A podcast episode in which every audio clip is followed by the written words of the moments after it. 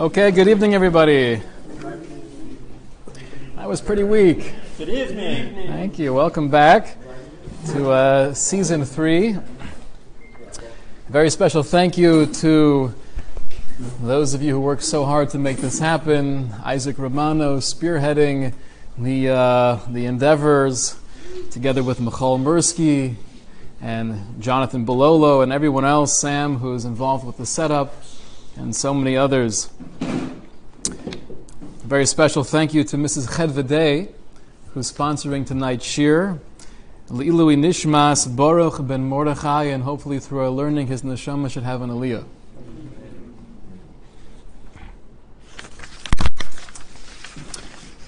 By show of hands, how many of you would say that you love at least one person, it could be more than one, unconditionally? I love him or her or them unconditionally, by a show of hands. Mm, couples who are here together gets pretty tricky. Once one has their hand up, how could you not? so that doesn't count. Pretty much everyone in the room raised their hands, except for you, Corey. No, I'm just joking. what I'd like to do this evening in Mitzvah Shem is explore what exactly does that mean to love unconditionally. What does that mean in relationship with Hakadosh Baruch Hu? Hashem's love for Klal Yisrael. I think if you were to ask most people, do we believe that Hashem loves us unconditionally? The answer would be, of course. Of course. But what does that mean? And then emulating the ways of Hashem, bringing it down to our own relationships, what does that look like? To love a child, to love a spouse, to care for someone unconditionally. What does that look like? One of the greatest novels of the 20th century. read to you a couple of lines here. Once there was a little bunny who wanted to run away. So he said to his mother, I'm running away. If you run away, said his mother, I will run after you, for you are my little bunny.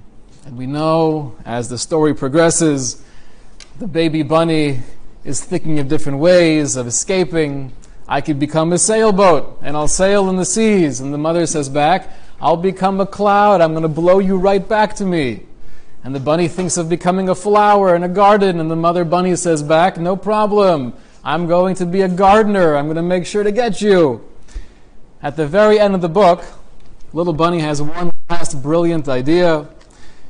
I will become a little boy and run into a house.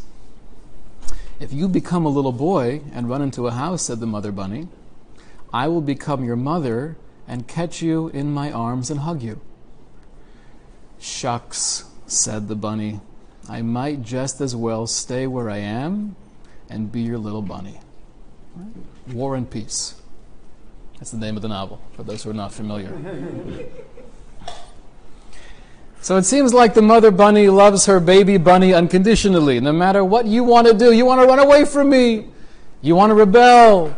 You want to, you want to find your own life and have nothing to do with me. You should know I'll always be waiting here with open arms. That's a good illustration of an unconditional love, but I'd like to flesh it out, I'd like to understand what that means in practical terminology. I remember reading there was an article about loving unconditionally where the author was suggesting that the definition of this form of love is where you're loving without expectations. I have no expectations from you. I'm loving you without judgment, without evaluation, without assessing who you are and what you're doing, without superimposing my view of life and morality on you. That's the definition of loving unconditionally is to love without expectation. Would we agree to that? Is that a Torah idea? Does Hashem love us without expectations?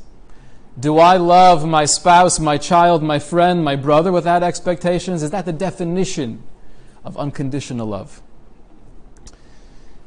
So we have Parshas Re'eh this week where we have a beautiful message. We're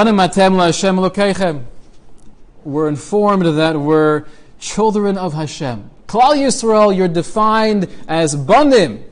You're my children. And therefore, as the verse goes on to elaborate, don't excessively mourn. We spoke about this on Sunday morning. Don't hurt yourself. You're my child. The main thrust of this message seems to be, according to the Ibn Ezra, one of the, the earlier Rishonim, he says Hashem's telling us that once you realize that you're my child, we have that level of relationship between us, and I, Hashem, love you more than a parent does to a child. Right? You think of that most powerful, radiant, awesome love that you can't even put into words. That, that feeling that, that a parent has for his child. You would do anything. You would sacrifice your life. You would take a bullet. Hashem saying, even utilizing that human experience, you really have no clue the power, the, the nuclear force of my love for you. And therefore, you should realize because I'm orchestrating everything in this world, everything that happens is ultimately latov. It's for your best. You may not always understand it, and we may have periods of darkness and confusion, but explains the Ibn Ezra, just like a small child has such a reliance, has such a sense of confidence when his father or mother is bringing him somewhere, is taking him somewhere, is bringing him to the doctor, is getting a shot. There's pain involved, there might be an annoyance, but I know somehow it's for my best because I know how much you love me. Banim Hashem is trust me. I'm orchestrating your reality and it's coming from an infinite wellspring of love you can never imagine. In, in the words of the Zohar, I like to quote this often, but the Zohar tells us that ilmole hovu yodin b'nei nosha. If a human being would only have a little tiny bit of a glimpse into the awesome love that Hashem has for Klal Yisrael, Havu shogin kikafriya lemerdaf abasre. We would start roaring like lions, chasing after Hashem, wanting to embrace the source of that love. If we just had a little bit of an insight into the awesome love Hashem has for Klal Yisrael. That seems to be the main message here. You are my children, and therefore I love you more than anything you could possibly imagine. Question is, are there any stipulations? Are there any limitations? Is it dependent upon my behavior? Is it based on whether or not I'm listening to you, respecting you, obeying you? Are there any conditions? So we find a very intriguing debate. This is a Gemara in Kedushin, where it seems like they're arguing over such a basic philosophy.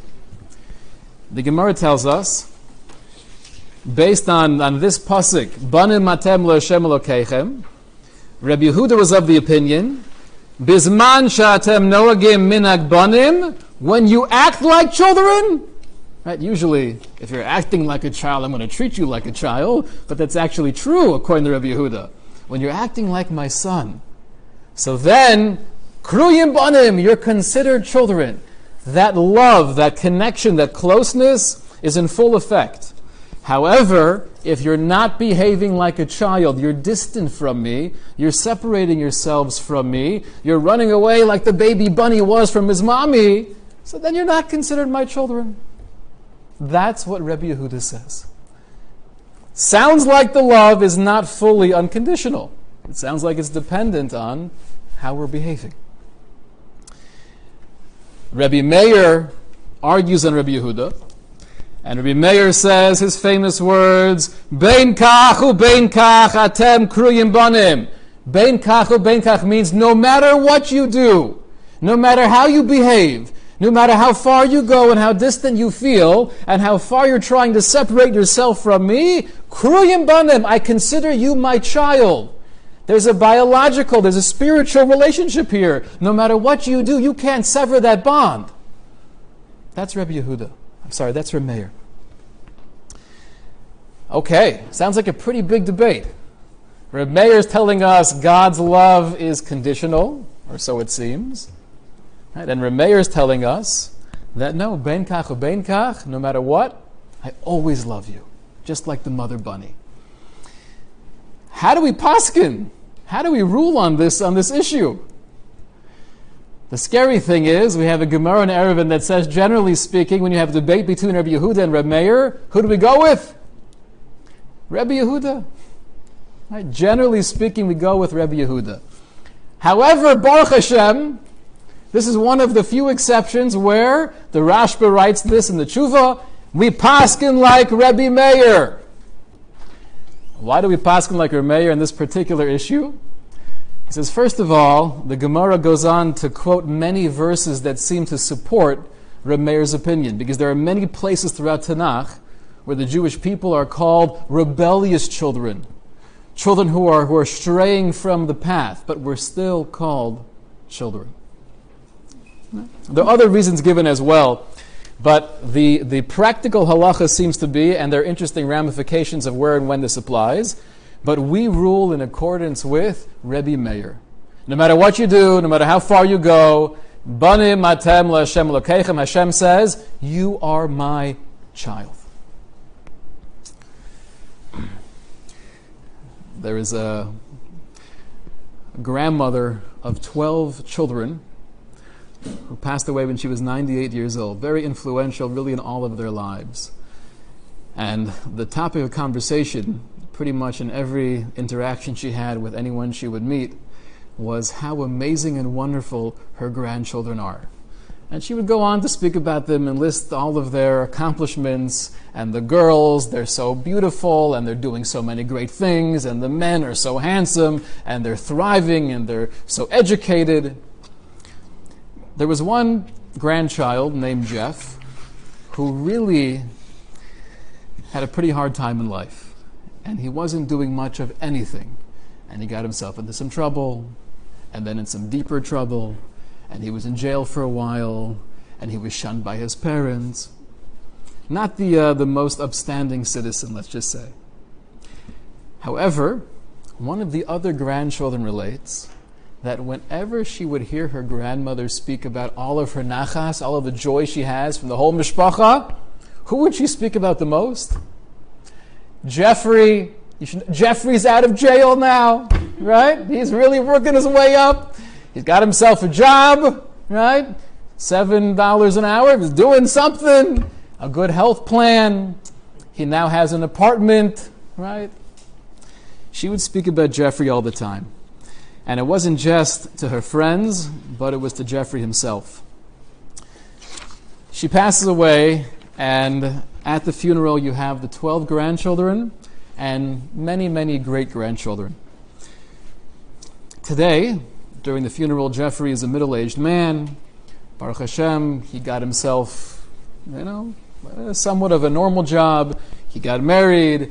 He now owns a home, and he's a whole different person. But for 20 years of his life, he was a Nebuch. He was the oldest of the grandchildren, and therefore, he was the one representing everyone to speak at the funeral. Share with you the words that Jeffrey spoke about his grandmother. He said, When my grandmother passed away, I was floored.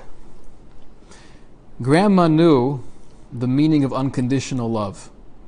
She always told me I was a good person, that there were good times ahead for me. She never abandoned me. She visited me in places where no one else would visit. When no visitors were allowed, she wrote me letters. She was a lifeline in the darkest hole. She told me that no matter what I had done, she completely forgave me, and that she was confident that I would turn things around and build a good life for myself. She believed that I had greatness inside when I had given her no reason to think so. When my own parents wanted nothing to do with me, when my friends were gone, her letters kept coming. And with her visits came little gifts to help me along the way. And when she, she, when she saw me, she hugged me with love and forgiveness. It was because of her en, en, unending confidence in me that I was able to rebuild my life, that I'm able to be the person I am today, quite possibly the fact that I'm alive at all. Everything I have, everything I am, is thanks to her. What unconditional love can do, right, even before we define exactly what it is, but that sense of someone trusting in me, somebody loving me, feeling secure in the relationship, that could change a life. That could give you that, that feeling of support that you need to make it through hard times. No matter where you've gone, you're my child, I'm your father. What I'd like to explore is, but what is this debate? What is the machlokas? How could they be fighting about such a, it would seem like such a basic principle in Judaism? Do we believe that God loves us unconditionally or not? What exactly are they debating? Now, there was a time in history where Jewish people, at least many of the Jewish people, were under the assumption that God hates us. When did this happen? So, when the spies come back from Eretz Israel, and everyone hears about how fortified the, the land is and how strong they are, and their weapons and their advanced warfare, there's no way we could go into Eretz Israel. So, at that point, when Moshe is relaying the story, he says. The Jewish people were murmuring amongst themselves in their homes, and what were they suggesting? What were their feelings? Hashem osanu hotzionu meretz Mitzrayim. You know why Hashem took us out of Egypt? Because He hates us. He hates us, and He's going to let us die. Hashem hates us. Now, it's one thing to feel scared. You know, you're hearing how, how hard this war is going to be, right? Not to have the, the greatest bitachon or sense of security that Hashem will help us. But, but how did they say, and these were not, these were not lowly people, right? These were people who experienced miracles. How were they able to say, Besinas Hashem osanu? Hashem hated us. And that's why he took us out of Mitzrayim. Hashem hates you. So I want to understand what this debate is between Rebbe Yehuda and Rebbe Meir. How could Rebbe Yehuda say that Hashem's love is conditional? And how could the Jewish people possibly suggest, possibly believe that Hashem hates us? Where does that come from? What does that mean? How do you define hatred? So usually, we would assume. Hatred means I have very negative feelings towards you. Right? I have resentment. I despise. That's hatred. How does the Torah define sinna? Right? In the lexicon of the Torah, what's the definition of hatred? So we know that when Yaakov marries first Leah and then Rachel, the Torah says, "V'yav games Rachel mileah." he loved Rachel more than Leah. Okay? Then the very next pasuk says, Vayar Hashem kisnu Leah. Hashem saw that Leah was hated by Yaakov, and therefore Vayiftach es He allowed her to conceive, and Rachel was barren. So those two psukim don't seem to make any sense. The first pasuk is Yaakov loved Rachel more than Leah. The clear implication is he loved them both, but he just had more love for Rachel than he did for Leah. Then Hashem sees that Leah is hated, and therefore he gives her the blessing of childbirth. Leah was never hated. So Rabbeinu Bachai explains that Chas v'sholom, to think that Yaakov had any hatred, any negative feeling in his heart for Leah? You can't say that. He loved her dearly.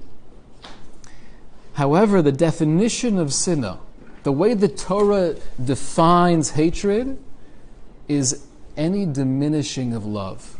Any lack of love in the, in the lens of the Torah, that's called sinna. There's no lack of love. So Hashem saw that it wasn't the same love. Hashem saw that, that there was a little bit of a chisaron, there is a diminishing of love that Yaakov had for Leah, and that's referred to as hatred. The Jewish people never thought for a second that Hashem hates us and therefore He's taking us out to let us get destroyed. However, the thought that crossed their mind was maybe we're hated just like Leah was hated, which means Hashem loves us immensely. Of course we believe that. That's the whole principle of our religion. HaKadosh Baruch Hu loves us. But because of our mistakes along the way, maybe there's a diminishing of love.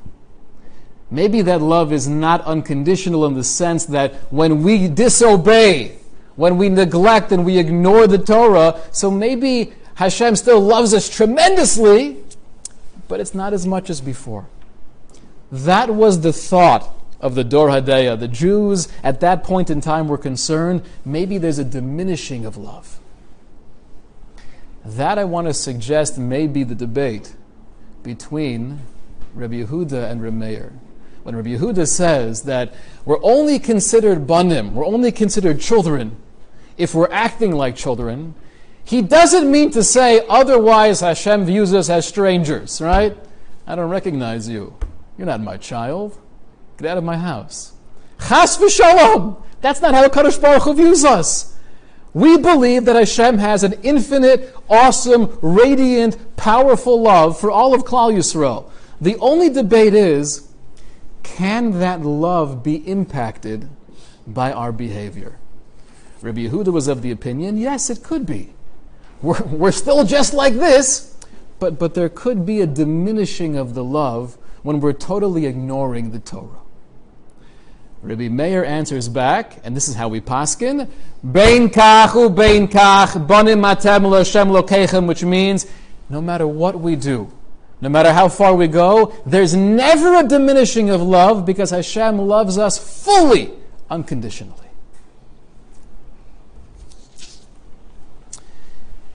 Does that mean Hashem doesn't have expectations from us? So there is uh, the great Rosh Yeshiva, Rabbi Yaakov Naiman. He was the head of the yeshiva of Or Yisrael in Petach Tikva. And he was known for his, his warmth and his love for all of the Talmidim, all of the students that were in the yeshiva. And there is a one young man, Yehuda, who was having a difficult time, and he started hanging out with the wrong crowd. So the Rosh Yeshiva hears through the grapevine that the Motzei Shabbos, after Shabbos is over, Yehuda's going down to, to the center of town to see a movie, and he's hanging out with a crowd that's having a very negative influence on him. And he sees Yehuda throughout the week, and he's definitely not the same boy he was. So Rosh Yeshiva asks one of his friends, he says, Do me a favor. I just want the best for him. Next time you hear, when Shabbos is over, that he's going to Ben Yehuda Street, wherever it was, to hang out with the guys, please let me know right away. The Rebbe, I don't want to get him in trouble. I, he's not going to get in trouble, trust me, but please let me know. So Motzei Shabbos comes around, fellow comes over to Shiva and says, Yehuda's planning on going. He usually takes the number two bus, which is leaving probably in about 15 minutes. I just wanted to relay the information. Please don't get him in trouble. So to beat him there, Rabbi Naiman takes a taxi, and he gets there right in front of the movie theater, and he's hanging out. He's waiting. Now he didn't look like everyone else on Ben Yehuda Street. Right? He had a long you know, furry, very regal, royal coat. He had his hat on, long gray beard, waiting for Yehuda. Eventually, the bus comes, it stops.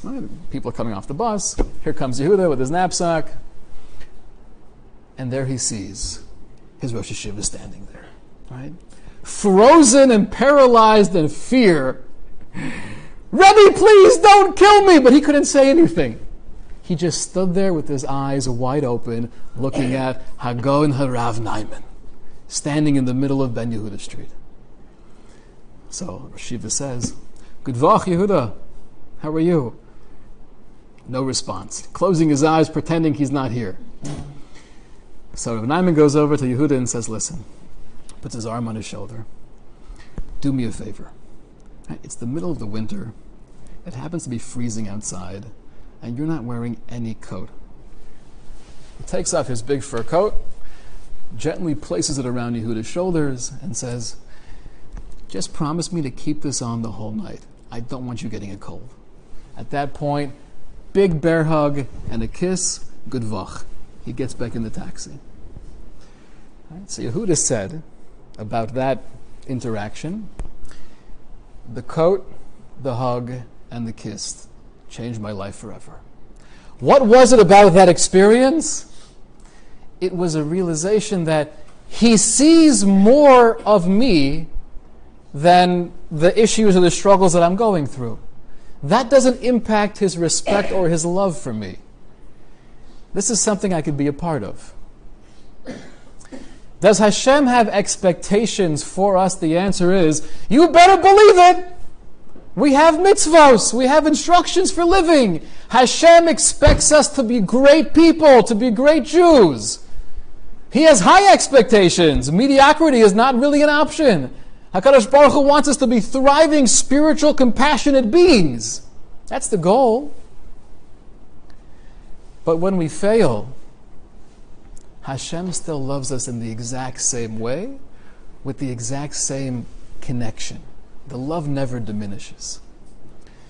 Bilam, when he was looking at Klal Yisrael, and he expressed the words of prophecy, he said, Lo hibit oven b'Yakov, that Hashem doesn't see any iniquity with Yaakov, with the Jewish people. V'lo omo b'Yisrael, and he doesn't see any sin within Yisrael. Hashem doesn't see our sins. That's what Bilam said. And Rashi explaining those words, he says, Kishehein ovrim al devarav, meaning even when the Jewish people are transgressing the Torah, are not following the mitzvos. Hashem is not so meticulous. Why? So Bilam continues, Hashem Hashem is with his people. Usruas melech bo. Sruas melech means the friendship of the king is there. We're buddies. Hashem doesn't see sin. Hashem doesn't see our mistakes, our iniquity. We're friends. There's a friendship. And Rashi again explains, Afilu machisim. Even when we do things that are totally rebellious. Eino zaz mitochan, Hashem doesn't leave the room. Hashem doesn't kick us out of the house. Eino zaz mitochan. Hashem's not leaving because sruas melech bo. There's a friendship. Srua, Rashi says, is lashon chiba v'reus. It's a love. It's a connection. Hashem's not leaving the room. So it's a, it's a nice idea, but it almost sounds like it's bordering on heresy. Hashem doesn't care. Hashem doesn't see what we're doing. Right? We're doing this isser and, and that prohibition. Ah, I'm not medakdek. I'm not so meticulous. We're friends. We do believe in din v'cheshbon. We do believe that there are consequences to action. We do believe that there's schar and onesh, that, that, that what we do makes a difference. And Hashem does care how we behave. And Hashem does care whether or not I'm trying to follow the Torah. How, how could Bilam be, be prophesizing that lo hibit oven b'Yakov, Hashem doesn't see it? Right? The Gemara in Baba Kama says, Kola Omer Kadosh Baruch Hu Vatran. Anyone who says Hashem just doesn't care about what we do, he'll look over our Averos. Yavatru Ma'ohi. He'll look over you. you if you think Hashem doesn't care, he's not going to care about you. So it sounds like Hashem does care. But yet Bilam is telling us Hashem doesn't see avon. He doesn't see sin. How do we explain this? So the Ohr HaChaim says something so so simple but so magnificent. He quotes a verse in Shir Hashirim. This is in source number 14. Kulach yofe rayasi. That my beloved is totally good. You're fully beautiful. Umum ein bach. There's no blemish in you. There's no blemish in you. So explains the Ohr HaChaim. And this when it comes to understanding Hashem's unconditional love for Klal Yisrael and then trying to apply it to our relationships, this is probably the most important thing we need to know.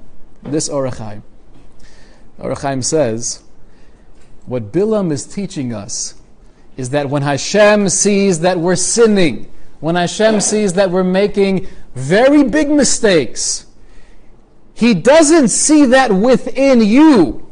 Lohibit ovun biyakov. He doesn't view me differently. I'm still his child. That love is still just as powerful as it was before I did this sin. The relationship has not been severed. The love has not been impacted at all. There's some schmutz there. There's some dirt. Got to wash it off. Of course, Hashem cares about us doing the right thing and avoiding the wrong thing. If we think Hashem doesn't care, then we're just not having the right perspective on life. But lohibit oven b'Yakov, he doesn't view me differently. He feels bad that I'm making these mistakes, and he wants me to come closer to him but it doesn't change the essence of the love. The love itself is not impacted. Bein kach bein kach, no matter what happens, you're my child. Uh, when uh, we had Moshe Rubin speak on Shabbos, telling stories about his relationship with Reb David Trenk, who passed away recently, we mentioned him on Tisha B'Av as well. One story that was just mind-boggling is when he said he was there in the, in the yeshiva in Adelphia, ninth grade, and after going through some turmoil, as we heard about, he decided enough was enough. I've been here. I like Rabbi Trenk. He's a cool guy, but you know what? I got to get out of here for now. So he finds his way back to Monsey. It's about a two and a half hour drive. And there he is at home. His mother and father were surprised to see him. Right? What are you, what are you doing back home, Moshe? You're supposed to be in yeshiva. And he said, listen, I just, I need a break. You know? I need some space. So his mother calls up Rabbi Trenk and says, I just want you to know, I'm not sure you're aware of this, but uh, Moshe just walked into our house. What's going on? And Rabbi David Trenk said back, uh, You know what? I, I cannot speak right now, but we'll, we'll, we'll be in touch soon. And he hangs up. Okay, I guess he's a busy man. Two and a half hours later, there's a knock on the door and they look outside and they see there's Reb David Trenk together with the entire ninth grade class, and they're sitting on the lawn with their Gemaras, and he's telling them the shiur. He's giving shiur. He's like, Moshe, we need you to come here, Moshe. Let's go. We're all waiting for you. We're learning Baba Kama. Moshe, come on. And they sat there for hours learning on the front lawn of Moshe Rubin's house. Then Rabbi Trenk said, in his, in his own unique way, I'm not leaving here without my talmid. Moshe, come on. He rented a van and he took the entire ninth grade, two and a half hours, to Moshe Rubin's house to show him that I want you and I care about you. And even though you're trying to run away, I'm the mother bunny. Here I am. I love you unconditionally. Does Hashem have expectations? Of course he does. But the love is not based on those expectations. When it comes to our relationships with the child, with the spouse, we also have expectations. The defining factor as to whether or not our love is conditional or unconditional is this Are my expectations based on a selfish agenda? Are there things that I need from you for me, to continue loving you in the way I do. That's an ava shatoli badavar. That's a love that's contingent on something, and therefore that love doesn't last. If I have expectations based on my love for you because I want you to thrive and I want you to be healthy physically and emotionally and spiritually, and therefore I want you to achieve greatness. Those expectations don't take away from love. Those are the expression of an ava she'ena tuluya badavar. Those are expressions of an unconditional love. So getting back to that initial article, unconditional love is love without expectations. Is that definition wrong or right? The short answer is it's wrong. I'm allowed to expect things from you, but my love is not based on selfish expectations, but I do want your best. If I am Hashem, I want you to be doing the mitzvahs and coming close to me. If I am your spouse, I want you to be coming closer to a Kadosh Baruch Hu and thriving in your ruchnias and your gashmias. And if I'm your parent, I want the same thing. There's a famous book that goes back decades this is by uh, Dorothy Briggs, who was really one of the, the, the big personalities in helping the world understand the importance of self esteem. So, her groundbreaking book, Your Child's Self Esteem The Key to His Life, she writes as follows. And it's really, it's really coming from the Ohr HaChaim. The Ohr HaChaim philosophy is what she's sharing with us separating behavior from self. There is a high psychological price tag attached to living with judgments. The child learns to think of his behavior as synonymous with his person. Because behavior comes from the child, just as heat comes from the sun, it's easy to think, mistakenly, bad behavior, bad person. Good behavior, good person. Such thinking fails to separate a child from his actions. Whenever personal worth is dependent upon performance, personal value is subject to cancellation with every mistake. One more time. Whenever personal worth is dependent upon performance, then personal value is subject to cancellation with any mistake if I'm trying to, to encourage you to do the right thing, but the way I'm doing that is giving you the message when you do what I think is the right thing, then I love you. And when you do what I think is the wrong thing, then I don't love you as much. I'm withholding that love from you. That means your worth, your value, whether or not you're worthy of my love, is dependent upon your actions. And we all make mistakes. And that means It's a roller coaster of a life. How do you develop self esteem if I'm, I'm being loved, but I'm not being loved because I messed up? Practically speaking, that would mean when it comes to a spouse or a child, instead of saying, You are, you are so incredibly lazy, right? Why can't you just get up and get to work on time? Okay, we could say, you know, is there anything that I could do to, to help you get up in the morning. You know, I, I see that it's very difficult. What can I do? Or, you are so rude. How can you speak to me like that? You might have a valid point, and it could very well be that your husband said something totally disgusting, but there are ways of, of, of showing my dislike of what you said or my disappointment in what you did. Am I defining you as a person? You are this or you are never that? Or am I saying, this is not okay? I can't be spoken to that way. Doesn't mean you have to be timid at a pushover, you have to express yourself. But how I express myself will send the message that either our love is still strong, our love is unconditional, it's not about how I'm viewing you as an overall person, but this is not okay. Or am I saying, you're a loser? You're a loser because this is how you act, right? That's a big difference. Sometimes in a relationship, the, uh, the husband makes the wrong turn. And he did so because he didn't want to ask for directions. A classic case. Okay? So there are two ways of addressing him after he does something like that. It could either be, Oh, David. Oh, David. Just saying his name in that tone of voice could be potentially writing a whole paragraph. I always think you're incompetent, and here's another example. Thank you. Right? That's what it could mean. I'm just saying his name, oh, David. Or it could be, we really should have asked for directions. Right? I'm getting the same point across with the same power, but one way I'm destroying you and I'm telling you I don't really love you that much, and the other way is I do not like what you just did.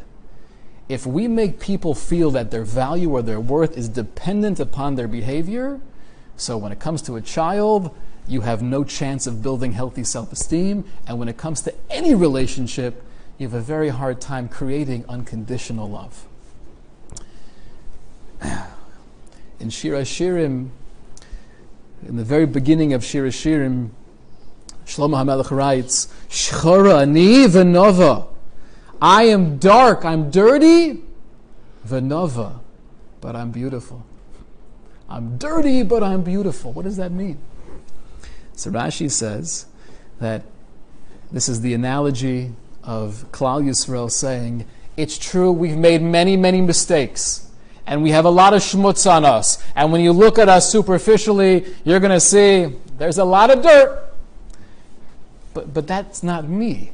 That doesn't define who I am. That means I've made poor decisions, but that doesn't mean I'm a poor person. That means I've made mistakes, but it doesn't mean that I am a mistake. I'm dirty. I could wash it off. I could get rid of it. Share with you one, one last thought here. This is an article that was written by a young lady talking about her experience during engagement and in the wedding itself. She writes that the time between saying yes and saying I do was shorter for us than most. Yet by the time we spoke our vows to one another, nothing was as we expected it to be. Speaking vows is not a classic thing that's done in, uh, in the Orthodox ceremony. More in Hasidic circles, you'll find that. Just joking.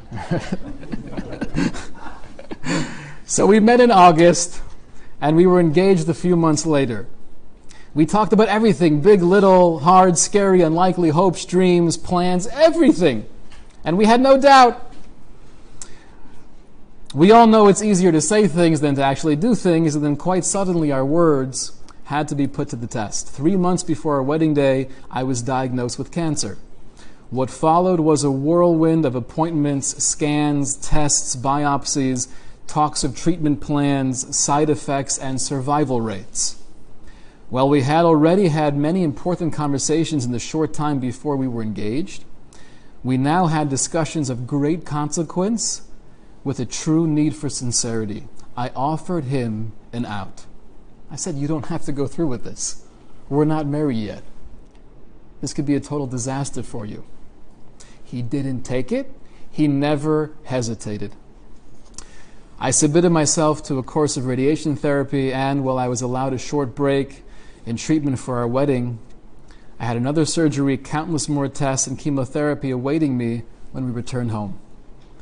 Nothing was as we expected it would be as our wedding day approached. We had gone from the bliss of a newly engaged couple planning our wedding and dreaming of our future together to the chaos of life as a cancer patient and her caregiver each day with the possibility of seeing our nightmares turned into reality. Still, while everything around us was uncertain, we had no doubt in each other.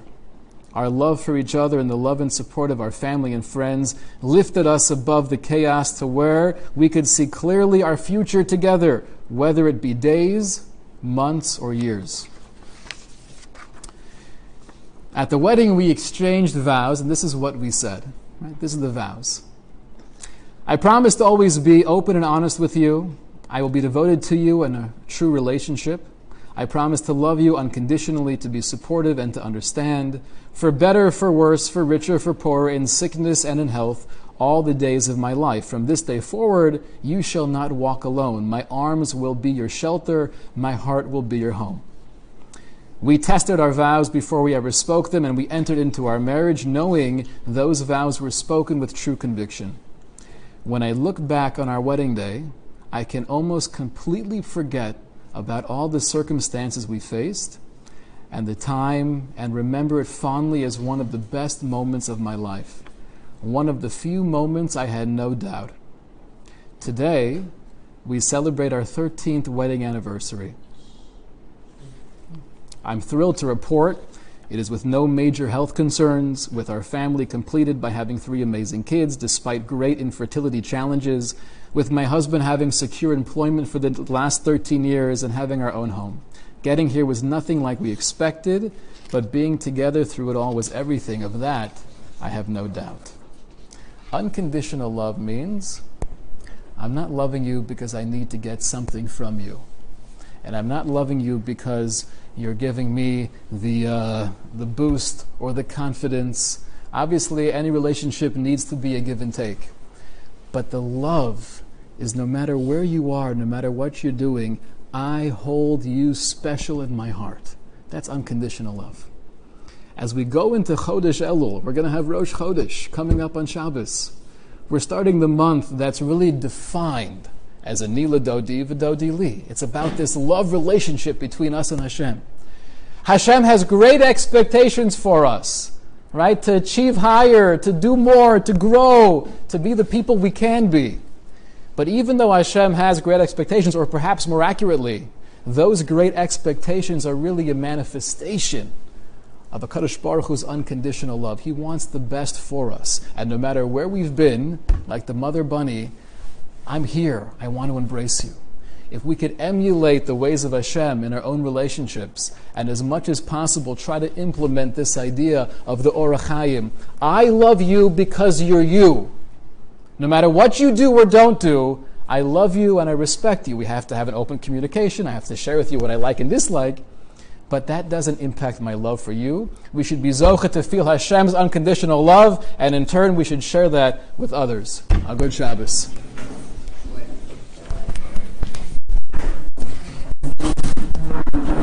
Should say, it should say